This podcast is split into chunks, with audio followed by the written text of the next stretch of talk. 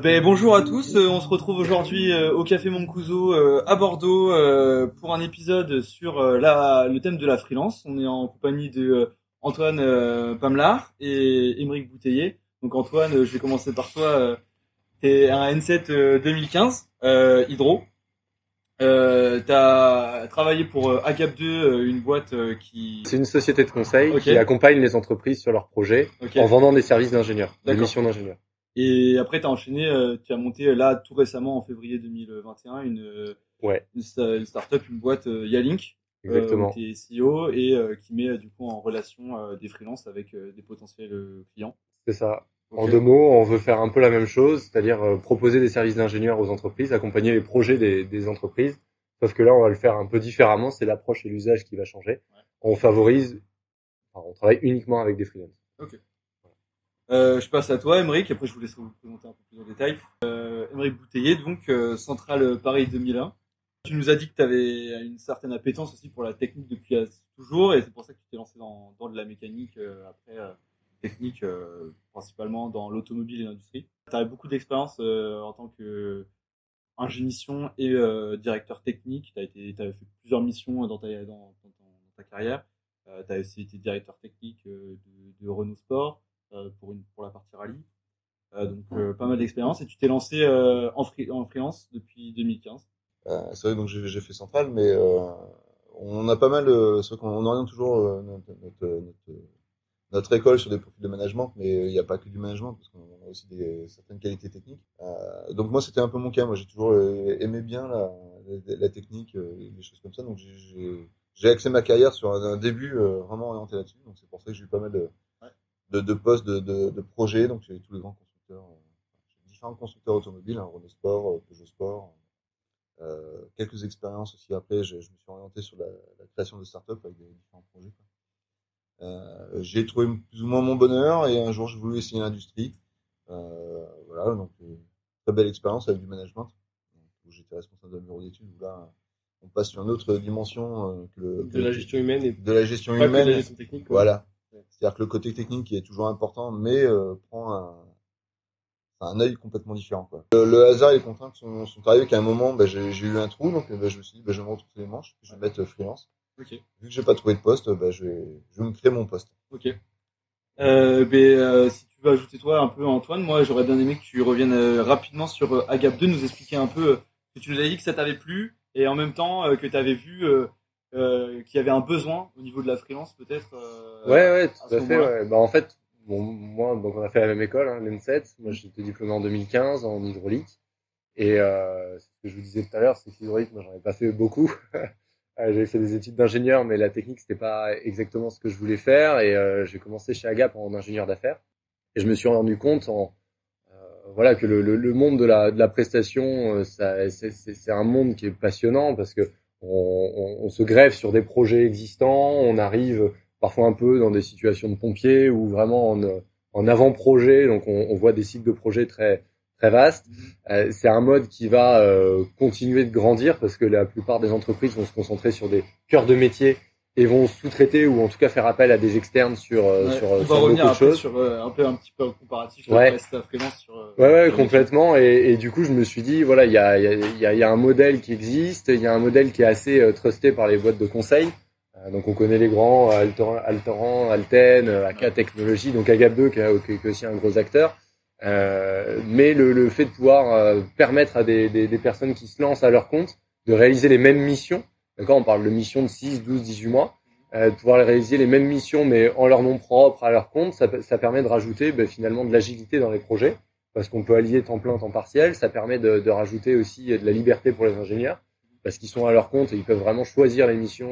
euh, Euh, d'y aller, de pas y aller. la freelance, Ouais, exactement. ouais, euh, ben, ça reste les mêmes missions en fait. Ouais, on travaille sûr. sur les mêmes missions, mais pas c'est les plus mêmes- les mêmes des cas. consultants en CDI qui travaillent, c'est des consultants qui sont en freelance. Et je voulais explorer ça, et c'est pour ça que j'ai créé Yalink en début d'année, donc on est trois associés chez Yalink. Ok. Voilà, et, euh, et l'idée c'est de pouvoir euh, connecter le monde des entreprises avec le monde des freelance. Ouais, ce qu'il voulait aujourd'hui, du coup, euh, On se lance dans le les- sujet, c'est allez. sur, euh, Bah oui. euh, On est là pour ça. ouais, le freelance. Et euh, donc, pour faire simple, euh, le freelance, c'est avoir des compétences euh, avant dans une entreprise, qu'elles soient techniques ou euh, totalement autres, même pour l'ingénierie plutôt technique, on va dire. Et euh, Du coup, voilà, on voulait savoir comment on se lance dans le freelance en fait. Euh, après, euh, parce que c'est vrai que toi, toi, Emmerich, on, t'as eu beaucoup d'expériences euh, différentes. euh, T'es passé par plein d'entreprises, donc t'as des expériences à vendre. On se demandait, imaginons que Jules veuille se lancer en freelance. Euh, un En sortie d'école, comme ça, du est-ce freelance. fait, est-ce que c'est possible Bon, déjà, t'as fait l'ENSET, donc t'as une super formation et un super bagage technique. Ah, ok. Merci de un peu la promo. en fait, le, le, le freelance, c'est déjà, faut, faut, faut préciser ça, c'est pas, c'est pas une catégorie fermée. Et c'est d'ailleurs même pas un statut juridique. C'est freelance, c'est juste un mot qui veut dire qu'on qu'on vend, on vend ses missions, quoi. Ouais. On vend son temps de C'est travail. une méthode. T'as des de- gens qui sont freelance en développement logiciel, dans le web. T'as des graphistes qui sont en freelance. C'est même pas que des ingénieurs. Ouais, c'est un groupe plein de secteurs T'as des managements de transition. C'est une manière de travailler. Enfin, c'est ça. c'est ça. En fait, c'est un freelance, c'est quelqu'un qui, qui favorise une relation commerciale avec des clients pour vendre son travail plutôt qu'un un lien de subordination avec un contrat de travail. C'est vrai que quand on ferme les yeux et qu'on pense à freelance, on voit euh, un mec euh, euh, qui a 55 ans, les cheveux blancs, 30 ans d'expérience. Non, non, mais c'est vrai. euh, Quand, quand je parle aux gens, euh, freelance, Ouais, c'est euh, le mec qui a, qui, a, qui a fait une carrière de 30 ans dans un grand groupe, qui a, qui a, qui a pété les plombs et euh, euh, qui, a- qui, a- qui vend son, son temps de travail et son expertise, euh, mais, mais pas tant que ça en fait. Moi, quand j'étais chez Agap 2, et, toi, t'as as eu le même parcours parce que j'ai cru comprendre que tu étais consultant dans une société de consulting en sortie d'école. Ouais, j'ai fait ça pendant 8 ans. Voilà. Et, et, et donc, euh, moi, quand j'étais chez Agap, on vendait des missions de conseil avec des ingénieurs sortis d'école. C'est vrai que moi, je vends plus mon expérience que, euh, que de la mission en, en vrai. C'est vrai qu'il y a des approches un peu différentes. Ouais. Où je vends de la, de l'expérience, de la conception de produits, euh, une certaine expertise. Donc, c'est vrai que sur ce mode de, sur ce mode de fonctionnement-là, c'est un peu moins adapté à un junior qui, lui, va vendre son, son temps de travail. C'est exactement Donc, ça. donc, voilà. Toi, tu as plus un positionnement en fait de bureau d'études qui va intégrer des affaires, les réaliser avec des missions qui sont un peu plus courtes et du coup une ventilation de ton chiffre d'affaires sur plusieurs clients en parallèle. Mhm. Quand euh, les missions de conseil dont je te parle euh, et, et qui sont réalisées généralement par les sociétés de consulting, Agap, Altran, Alten, etc., sont plutôt des missions en temps plein où on a une mission pendant 12 mois, 18 mois ou même des périodes un peu plus courtes ou un peu plus longues on a un client et on est chez ce client, ce qu'on appelle la régie. On est chez le client, on travaille avec les moyens informatiques du client et on est drivé opérationnellement par le client. Voilà. Alors Avec que un... moi, je travaille plus en bureau d'études où les, les clients m'appellent, me disent, euh, voilà, on voudrait faire ça. Je dis, ben voilà, moi, je vous fournis ça. T'as un exemple peut-être de mission ont, euh, euh, Euh, oui, ben là, là, euh, là, aujourd'hui, voilà, je, je conçois une gamme de produits hein, pour l'industriel euh, où je vais leur, euh, voilà, je leur vends mon expérience. Donc, c'est-à-dire que je, je vends le, le cahier des charges, on établit le cahier des charges avec les clients, le client, euh, on fait l'étude de marché, la conception. Donc, j'aurais fait la conception, j'ai mes outils informatiques, ma CAO, je leur fais les plans et je leur fais les notes de calcul, tout ce qui va avec, et on va jusqu'à l'avant. Donc, c'est là, là, je leur vends une prestation complète. C'est vrai que Donc, quand, quand tu en parles, j'ai, Ouais. j'ai- tu parlais de tes outils informatiques. C'est une question qu'on a eue, on pensait y revenir plus tard, mais euh, en tant que freelance, euh, est-ce que tu as tes propres outils Tu as besoin d'avoir tes propres logiciels, tes- euh, avoir un investissement euh, quand tu te lances en freelance euh, financier pour acheter du matos, euh, si tu dois faire de la simulation, euh, vraiment avoir des licences est-ce logiciel, que ouais, tu peux avoir accès aux licences prêtées éventuellement par euh, le client tout dépend du, du mode de fonctionnement et du mode de freelance qu'on va avoir. Ok. Voilà. Et c'est exactement ce qu'on disait tout à l'heure par rapport aux, juniors et aux seniors.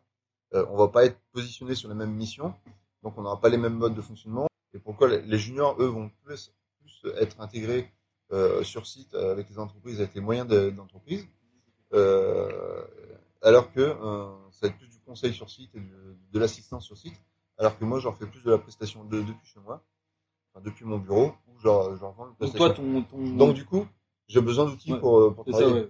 Toi, t'as plus, on va dire, en fait, il y a deux modèles qui se dégagent. On va, le modèle Emmerich, c'est le modèle avec un, un engagement de résultat, en fait. En- C'est ça, entre ouais. guillemets, t'as, as un livrable. Mhm. Au début, tu te dis, bon, bah voilà, j'ai un produit qui est, euh, euh, une, euh, un, système de roue de voiture, par exemple. Euh, Le client fait appel à Emmerich qui définit ce cahier des charges et Emmerich va livrer soit une maquette numérique, soit un prototype complet. Généralement, ça, ça se fait à distance et avec, tu chiffres l'intégralité, y compris les moyens informatiques. Ok, oui. D'accord? En fait, tu, quand justement l'investissement, tu le fais pas réellement. Tu, à chaque fois, Tu tu l'amortis. le rembourses un petit peu, voilà, avec euh, les prestations. C'est ça, voilà. Euh, L'autre modèle, c'est le modèle assistance technique avec euh, t'es chez le client, tu vends du temps passé. Tu te dis bon bah j'ai besoin de quelqu'un euh, sur euh, six mois euh, en méca pour m'accompagner sur un, un pic de charge par exemple. qui est généralement, on appelle ça la régie, tu es sur place, tu as les moyens informatiques.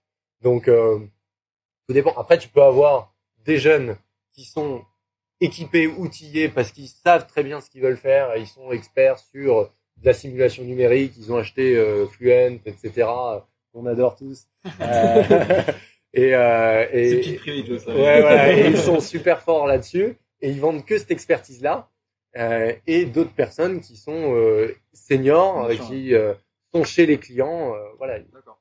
Et euh, en fait, on remarque un peu là, euh, il y a dans le freelance, dans cette euh, manière de, de, de travailler, de, de se vendre, il y a tout un aspect commercial. Toi, euh, tu nous as dit, bah, Euh, beaucoup de, enfin, beaucoup de réseaux, donc euh, moins de prospection à faire euh, pour avoir du, du travail, des clients, etc. Euh, et toi, euh, avec Yalink, justement, tu essayes de. Oh, pardon. Antoine, de, de mettre en contact et enfin, comment dire, de réduire un peu le travail de prospection de, de clients d'un freelance. Mais c'est, ça reste quand même une charge, à mon avis, conséquente en termes d'horaire. Ah bah, à partir du moment où tu vends des missions, Ouais. si t'as pas d'acheteurs et que tu, les acheteurs ils vont pas sonner chez toi quoi. Enfin, ça. sauf Donc, si on ne veut pas rester complètement un, un technique euh, qui, on est obligé de, d'aller, euh, d'aller prospecter. euh. À moins de trouver Link. bah, Ok. bah super, on peut en, on peut en parler, mais mais euh, mais euh, mais mais c'est sûr que à partir du moment où tu as des relations commerciales, enfin à partir du moment où tu vends quelque chose, Ouais. tu as besoin d'être visible. Donc Ouais, tu as plusieurs moyens en fait de faire cette promotion. Il y en a qui font des sites internet, euh, un LinkedIn bien fourni, euh, passer par Yalink, c'est une autre possibilité parce qu'on a fait une étude de marché, on s'est rendu compte qu'il y a trois principaux freins freelance. Le premier, c'est la partie euh, animation du réseau commercial. Parce que quand tu es ingénieur et que tu te lances en freelance, euh, il y a plusieurs raisons qui peuvent l'être, mais la première raison, c'est rarement le fait d'être fan de commercial. On s'est rendu compte que quand tu es en mission, tu es souvent chargé et c'est difficile de, de continuer de prospecter. Et du coup, pour euh, permettre de, de, de limiter la période d'intercontrat, parce que quand tu es freelance, si tu ne vends pas de mission, bah, tu pas payé. Donc, euh, si tu dois attendre le dernier jour de ta mission d'avoir rendu tous tes livrables pour remettre sûr. des pièces dans la machine et reprospecter, euh, et- c'est compliqué. Donc ça, c'est le premier frein. Le deuxième frein, c'est la partie euh, manque d'informations sur l'administratif qui, pareil, quand tu te lances en freelance, c'est rarement pour un amour fou de l'administratif. Donc le choix des structures, euh, la partie facturation, la gestion de la trésorerie, la Ça, TVA, qui est un gros sujet aussi, euh, toute la partie administrative. Ça, c'est des services que tu offres du coup chez Yaling de gérer toute la compta. Yes. tout- bah, toute la en compta, fait- on n'est pas comptable, Ouais, mais, comprends, mais en tout cas, on est là pour faire de la gestion de mission. C'est ça, et tu décharges le, le freelance Exactement. pour euh, le laisser vraiment sur son, sa sur son cœur de euh, métier. ouais. Et, et le troisième frein, c'est euh, la, la notion de paiement, euh, parce que quand tu es freelance, bah, tu factures. Euh, Ouais. Pour facturer, il faut définir ton tarif jour. C'est ça, on voulait en c'est parler, pas simple. Comment tu, Euh, quelqu'un qui veut se lancer dans le freelance, comment il va se, il va chiffrer son activité, comment il, Comment se positionner sur le comment se marché? positionne sur le marché? Maintenant, sur le chiffrage, bah, je peux te parler, te laisser parler de ton expérience personnelle, peut-être? Ouais, le chiffrage, ça, c'est un vaste sujet. hein. Ouais. Ça, Bah, on a regardé, euh, par exemple, sur, il y a le site euh, Malte qui regroupe Ouais. euh, les, les personnes du freelance. Et euh, sur euh, potentiellement quelqu'un qui peut répondre à, à la même mission, on a une gamme de prix qui va du, Oui, du simple à double, x10. Ouais, ouais, ouais. Bah, c'est Ouais. comme pour tout, un produit, un service, euh, n'importe quel service, tu vas avoir des, des, des, des prix du simple au triple. Nous, on est là aussi pour accompagner les gens à chiffrer. Hein, chez Yalink, la méthodologie qu'on applique, c'est on part du, du, on raccroche en fait à une rémunération mensuelle ou annuelle. D'accord on, on parle aux gens et on dit bon bah voilà, vous vous aimeriez avoir combien par an? On part du chiffre d'affaires qui va être généré, on enlève les charges sociales, patronales, fiscalité, les impôts, etc. On arrive sur le reste euh, en fin de mois euh, sur une année complète. Est-ce que ça vous va? Oui. Est-ce qu'on est dans les prix du marché? D'accord Nous, on a cette vision globale et donc on, en parle. Euh, et puis ça donne un tarif jour et on, vend la mission sur, Du coup, tarif jour. toi, est-ce que tu t'as créé aussi ton tarif jour, enfin, tu l'as chiffré avec tes expériences passées en sachant, bah voilà, quand j'étais par exemple directeur technique, je gagnais tant. euh, Pas exactement. En fait, euh, moi, j'ai une approche un peu, un peu différente. C'est qu'au début, au début, tu as besoin de, de commencer. Donc, il faut, c'est une machine qui doit se mettre en route. Donc, il faut trouver des clients, il faut que ça vienne. là, peut-être que du coup, tu baisses tes prix au début. euh, Exactement. Ouais. Voilà. Tu fais quelque chose d'attirant et tous, ceux avec qui j'en ai discuté, on a tous la même appréhension. Est-ce qu'on est trop cher? Est-ce qu'on, est-ce que l'affaire va passer? Donc, on met toujours des tarifs euh, très bas. Finalement, ça passe toujours, parce qu'on s'aperçoit qu'au bout d'un moment, euh, on est vraiment moins cher que les autres et qu'on n'est pas au tarif du marché. Donc, euh, ça va se, se construire progressivement. Et, euh, et au fur et à mesure, ben, on va augmenter jusqu'à arriver à exactement ce que disait Antoine, un équilibre qui va se placer entre le, le salaire vraiment qu'on a envie d'avoir, les charges qu'on a, tout, tout ça, ça, ça va faire un équilibre. Tant qu'on parle d'administratif, euh, c'était l'une des questions de notre euh, d'un de nos auditeurs. C'est euh, les différents statuts. Enfin, tu vas facturer, tu vas faire des, des factures à ton nom euh, pour pouvoir chiffrer. Euh, il faut sûrement euh, monter son entreprise. ouais, euh, on pense comme ça. qu'est-ce qui est possible aujourd'hui, en fait Auto-entrepreneur, peut-être, euh, pour commencer. Bah, t'as le choix, hein, solution. t'as- t'as- tu, tu peux monter, euh, tu peux monter la boîte que tu veux. D'accord. ok. Tu Ok. peux, Mais t'es obligé de monter quand même une Il faut une structure. administrative. il faut une structure administrative. Auto-entrepreneur, c'est le plus simple, c'est le plus rapide, c'est là où on a le, le moins de conditions financières. Ça va très bien. Mais par contre, au-delà d'un certain niveau de salaire, de, revenus, on va payer des charges. Il y a des choses qui vont, qui vont se mettre en place. Donc après, il faut, monter en grade et puis euh, trouver le, le meilleur statut qui, qui va. C'est ça. Ça dépend déjà du, temps que tu as avant de lancer ton activité. Si tu dois, euh, voilà, on est quoi là on est, on est, jeudi. Si tu dois démarrer une mission lundi, c'est sûr que t'as pas, t'as pas 36 choix. C'est soit micro-entreprise parce que c'est en une semaine c'est prêt, soit portage salarial. D'accord. Portage salarial, ça fait plusieurs fois que tu Ouais, mentionnes tu le peux nous portage, le- détailler à un nous, peu, à nous, Ouais, complètement. En fait, portage salarial, tu es en CDI dans une boîte. Donc, tu es salarié d'une boîte, qui est une boîte dédiée au portage salarial, c'est comme ça que ça s'appelle. Et ils vont te- t'allouer un, un compte d'exploitation dans le dans, dans l'entreprise qui va te permettre de générer un, enfin, un compte de résultat, de facturer D'accord.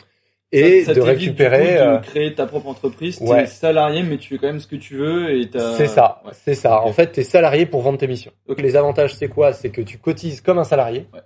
Donc, tu as les mêmes avantages en termes de, de retraite, tu cotises au chômage, ce qui est important et ce qui n'est pas le cas de la micro-entreprise. Mm. Ça a l'intérêt d'être très rapide. En 48 heures, tu as un contrat de travail. Mm.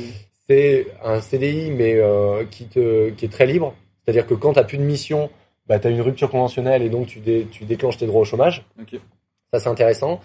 Administrativement, c'est le truc le plus light du monde parce que tu as une boîte qui fait tes fiches de paye, qui gère ta trésorerie, etc. Et donc, euh, c'est souvent comme ça que ça se passe. Hein. Ouais, toi, tu veux la mission, donc tu fais. euh, Je me mets freelance. Ça, Pourquoi ouais. je me mets freelance? Parce que j'ai mon client qui est euh, Peugeot qui me dit euh, ah ouais bon bah j'ai eu des bons échos, j'ai envie de bosser avec toi. Euh, et il dit par contre moi je bosse avec telle société. euh, Est-ce que tu peux euh, te rapprocher d'eux pour euh, prendre un contrat? Parce qu'il y a aussi des problématiques de référencement pour travailler, pour vendre des missions commerciales. Euh, faut que tu factures. Pour facturer, il faut que tu aies un compte fournisseur dans l'entreprise que tu comptes facturer. Donc tu vois, là tu rentres dans des logiques euh, qui sont propres à chacune des entreprises. Et tu vois, Peugeot par exemple, c'est une multinationale. Et ils vont pas référencer euh, Antoine Pamler euh, en mon nom propre avec ma petite micro-entreprise. Tu vois, ça va pas les intéresser. Ce qui s'est passé depuis une vingtaine d'années, hein, ça j'ai vu, avec toutes les, toutes les, euh, ce qu'on appelle les grands comptes, donc les, les grosses sociétés, hein, donc les, grands noms de l'aéronautique, de l'automobile, du ferroviaire, ils ont essayé de rationaliser tout, euh, leur, processus achat. Donc c'est-à-dire qu'avant, euh, ils pouvaient traiter avec euh, tout un tas de petites sociétés diverses et variées. Et après, au fur et à mesure, pour gagner de l'argent et être de plus en plus performants, ils ont essayé de dire, bah non, bah tous les petits, euh, c'est de la perte de temps, perte d'argent, donc du coup, on veut en interne pour eux. on va prendre que des grosses sociétés bien bien solides et voilà. Donc aujourd'hui, ben maintenant, euh, chaque fois qu'ils voient un C'est un freelance, peu les- la, la loi du marché aussi. voilà, il faut- le, le, comment dire, le, Ça, le, côté technique de dire, euh, voilà, toi, toi, t'as as les capacités de faire mon, mon projet de, de résoudre mon problème, donc j'ai envie de que, que tu viennes, mais par contre, je peux pas te, te prendre en tant que tel, donc tu vas être obligé de passer par un par un tiers, par une grosse société référencée chez nous. Euh, J'aimerais bien revenir à des trucs plus bêtes et méchants euh, dans le comparatif euh, Très bien. Presta et freelance. Euh, on parlait tout à l'heure bah, du coup de, de salaire. On, on- on va aborder un petit peu la question de la stabilité parce que ça peut faire peur, je pense, quand tu deviens freelance. Déjà la stabilité financière. Comme on l'a dit, t'as pas forcément un salaire qui tombe tous les mois. Tu fais en sorte quand même que à la fin de l'année, donc je vous disais que tu t'y retrouves à la fin. Mais est-ce que, enfin, est-ce que du coup, en comparatif avec la Presta, à la fin de l'année, tu gagnerais plus qu'un qu'un prestataire ou? Non, tu, tu peux gagner plus. Ok. Oh oui, sûr, oui, tu, oui. tu peux gagner plus. Par contre, c'est sûr que bah, c'est toujours pareil. hein. Tu gagnes plus, mais il y a un risque. euh, des fois de, de gagner moins euh, quand, quand ça marche pas bien. Quand même. Ok. Et en fonction Avec de ton statut aussi, euh, tu, tu comprends pourquoi tu gagnes plus. D'accord? En, en général, tu gagnes plus pourquoi? Parce que tu coupes un intermédiaire qui prend sa marge. Quand tu es ingénieur, tu passes avec euh, à- à- Alten ou à, à Gap ou quoi que ce soit euh, pour vendre une mission à Renault, ben toi tu as ta rémunération, il y a la marge parce que tu as euh, quelqu'un qui fait tes fiches de paie, qui euh, qui, qui s'occupe de toi, qui, mission, qui t'a trouvé la a mission, tout un tas de choses. qui fait que. euh, Bah bien sûr, il Mm. prend sa marge et derrière c'est vendu. Mais typiquement, quand tu es en, en, en, en micro-entreprise, tu as des cotisations sociales qui sont très faibles. D'accord? D'accord. Quand tu es salarié, c'est à peu près 50%, enfin, à la louche, tu vois. Quand tu es en micro-entreprise, tu as 22%. Mais par tu contre, vois du coup, il faut Parce que tu ne cotises pas au chômage. ça. Donc, il à- faut, de la même euh, manière à la Ça retraite, demande aussi de etc. mieux s'organiser après pour l'avenir, ou Ouais, faut personnellement. pas il être penser à l'avenir et exactement essayer ça. de calculer. euh, C'est ça. C'est ça, faut anticiper, faut proactif. toujours avoir un matelas, euh, parce qu'on n'a pas de chômage, donc du coup, euh, bah, il faut se le créer. Ouais. C'est ça. En fait, l'avantage d'être freelance, tel que je le vois, tu me corriges si je me trompe, c'est que tu as, le champ des possibles devant toi. Mhm. Si tu es bien guidé, bah, tu peux prendre juste ce qui t'intéresse. Et du coup, tu gères ta trésorerie et ton, ta- ton revenu comme tu l'entends. Ok. Mais il y a un travers qui est que euh, si tu prends des- si tu fais des choix par manque d'informations qui sont pas bons, bah, tu peux t'en mordre les doigts. T'es livré à toi-même. Et question un peu bête, euh, pour finir un peu ce- cette partie, c'est euh, par exemple, moi j'ai eu l'occasion d'avoir un maître de stage qui était en boîte de prestations, euh, Alten, Altran, tout ça. Et il a été, euh, il a eu une proposition d'embauche dans la boîte où il était. Est-ce que c'est c'est c'est courant dans le freelance aussi Peut-être à la fin de tes missions, on te dit ah bah Émeric, euh, c'était sympa, j'ai bien aimé comment tu travaillais. euh, Est-ce que tu veux pas venir venir chez nous Ça arrive Euh, ça arrive souvent, je sais pas si ça arrive souvent, moi, ça, ça m'est déjà arrivé une fois, ouais. Ok. Et dans ce cas-là, qu'est-ce qui se passe? Tu dis ah bah je me je me pose et je vais je me je me enfin j'arrête la freelance, je, je deviens salarié ou? C'est vrai qu'effectivement, comme je disais, il faut entre un et deux ans. C'est ce qui s'était passé la première fois où je me suis mis euh, freelance. Euh, énorme période de rush, il a fallu mettre en place tout un processus commercial, trouver des clients. Euh, quelques mois auparavant, j'avais fait de la prospection, j'avais été sur un salon, j'avais rencontré euh, quelqu'un sur un stand qui montait un projet, qui me dit euh, voilà, je monte ce projet, est-ce que tu veux pas com- commencer à, à travailler avec moi? Donc on- j'ai fait un peu de mission pour lui. Et en deux mois, il m'a dit bah voilà, maintenant ce projet, j'ai fait une levée de fonds. Euh, j'ai besoin de quelqu'un temps complet dessus, dessus, donc est-ce que tu veux, tu veux, tu veux venir? Euh, J'ai pas coupé l'activité, mais je l'ai mis en sommeil Mhm. de, de freelance. C'est-à-dire que voilà, donc j'ai travaillé, donc j'ai eu un, CD, un CDD pendant deux ans euh, avec cette société, société-là. Ce qui m'a permis aussi en parallèle de toujours avoir mes anciens clients qui me demandaient de temps en temps. euh, Donc j'ai travaillé un peu le soir, le week-end. Ton profil était toujours actif? Voilà, tu- profil toujours actif, mais euh, Toi, tu prospectais leur plus, posait pas de soucis. je euh, prospectais plus, mais je faisais que des petites missions de- d'une demi-journée, une journée. toi, euh, voilà, euh, ça me faisait un peu de, un peu de complément. euh, voilà. Donc euh, c'est des choses qui peuvent se marier. Euh, bah après, évidemment, euh, quand on est en CDD ou en CDI, il y a des avantages, mais il y a des inconvénients. Et tu posais une question qui est intéressante, c'est le comparatif vraiment entre euh, CDI en prestation et modèle freelance. Euh, je pense que c'est une question qui est in- intéressante parce que c'est- dans tous les cas, tu es ingénieur mission, tu vends ton travail pour des entreprises. Le, le- le- le canal de vente n'est pas le même. D'un côté, tu passes par une entreprise qui euh, te fait un package. Mhm. En gros, euh, tu, tu as juste à te défendre au moment où tu as le rendez-vous avec le client, la présentation client, tu, te briefes et, et, et même tu as, un coach quoi dans, dans la boîte de conseil tu as, un coach tu as quelqu'un qui est là bon allez on va aller chercher telle mission voilà les actions que je mène euh, ça peut être très très bien fait euh, quand tu es porté comme ça en, en CDI donc tu, tu, tu fais des missions les périodes d'intermission tu es quand même payé euh, je pense qu'il y a quand même un enfin je sais pas comment tu l'as vécu toi mais il y, a, il y a quand même un certain stress parce que tu sais pas où va être la prochaine mission et ça c'était moi un, Ouais. un gros moteur pour euh, monter Yalink euh, à quelle date ou c'est Bah, euh, c'est tout. C'est tout. Tu sais pas le- nom du client, Ouais. tu sais pas la mission et tu sais pas la géographie non plus. Ouais. Mais bon, encore une fois, tu as plein de façons de faire. Mais, mais l'objectif, c'est de pouvoir se dire sur la même mission, c'est de donner le choix, de la faire en ton propre nom, euh, donner un modèle qui est plus orienté vers l'ingénieur que vers l'intermédiaire, et, et de pouvoir se dire, bah voilà, tu sais pourquoi tu signes, tu signes pour cette mission-là. Quand la mission est terminée, tu sais ce qu'il y a derrière, bah il y a rien. Donc derrière, soit tu, tu le freelance, ça t'a plu, tu continues, tu cherches d'autres missions par ton propre chef, euh, de ton propre chef, euh, par euh, des plateformes, euh, Malte, Yalink, euh, autres. Tu peux te rapprocher de sociétés de prestations aussi, essayer de passer avec eux. Tu peux chercher un CDI, tu peux te faire recruter par ton client. Et là, c'est la liberté. là c'est la vraie vie, quoi. hein. Enfin, non, mais c'est vrai. c'est- c'est- tu sais pas de quoi demain est fait. Et, et quitte à pas savoir de quoi demain est fait, nous on s'est dit, bah autant permettre aux gens de, de, de le faire, euh, de le faire comme ça. Quoi. Ben, euh, je propose qu'on finisse après no- notre épisode sur un dernier sujet assez rapide, euh, mais qui est important. C'est euh, l'aspect social euh, dans la freelance, en fait.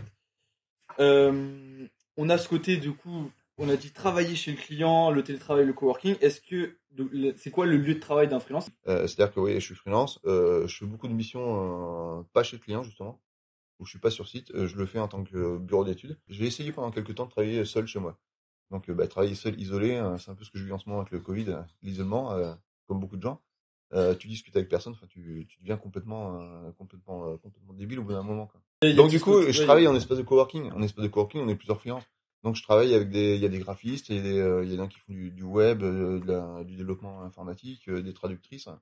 Et donc c'est vrai qu'on on on développe ce côté social et en plus c'est bien parce que ça, ça fait un réseau, ça fait une entraide, on se donne des conseils, des choses comme ça. Mm. Donc c'est, ouais, Il y a de la solidarité, important. du coup, dans la communauté euh, freelance. euh, C'est un peu. Il y a une grosse solidarité. C'est Ça, c'est même le- que parfois euh, c'est- on propose une mission, Ah, toi t'as pas les compétences t'as pas le temps, t'hésites pas à rediriger vers. euh, C'est un- Oui, oui, un- c'est ça. Si Ah bah, ça, moi j'ai mon, j'ai mon réseau de freelance. Enfin, Ouais. Ah oui, ok. Voilà, bah ouais, tiens, bah, typiquement le, le client que je parlais tout à l'heure pour le Mm. développement de produits industriels. J'ai un petit problème de RP, euh, ça marche pas, mais je dis bah tiens, ça tombe bien. Euh, et je connais quelqu'un qui, peut, qui peut développer ton, ton soft. Il y a certes de la énorme, compétition, euh, mais quand même de l'entraide euh, au sein de, de la freelance. Parce que, il y a voilà, plus d'entraide que de compétition. Ok. Je dis toujours, il y, a, il y a à manger pour tout le monde, Ouais, donc ok. il faut Ouais. pas, ça sert à rien de se tirer dans les pattes. Bah, je pense que on a fait le tour de- du sujet de la freelance pour, pour aujourd'hui. en tout cas. ouais. Ouais, bah, Ouais, on- bah, cool. eh ben, je vous remercie encore une Merci fois. à tous les deux, ouais. Ouais. C'était super. Et puis, euh, on se retrouve euh, pour le prochain épisode. Euh, cliquez fort. À bientôt. À bientôt.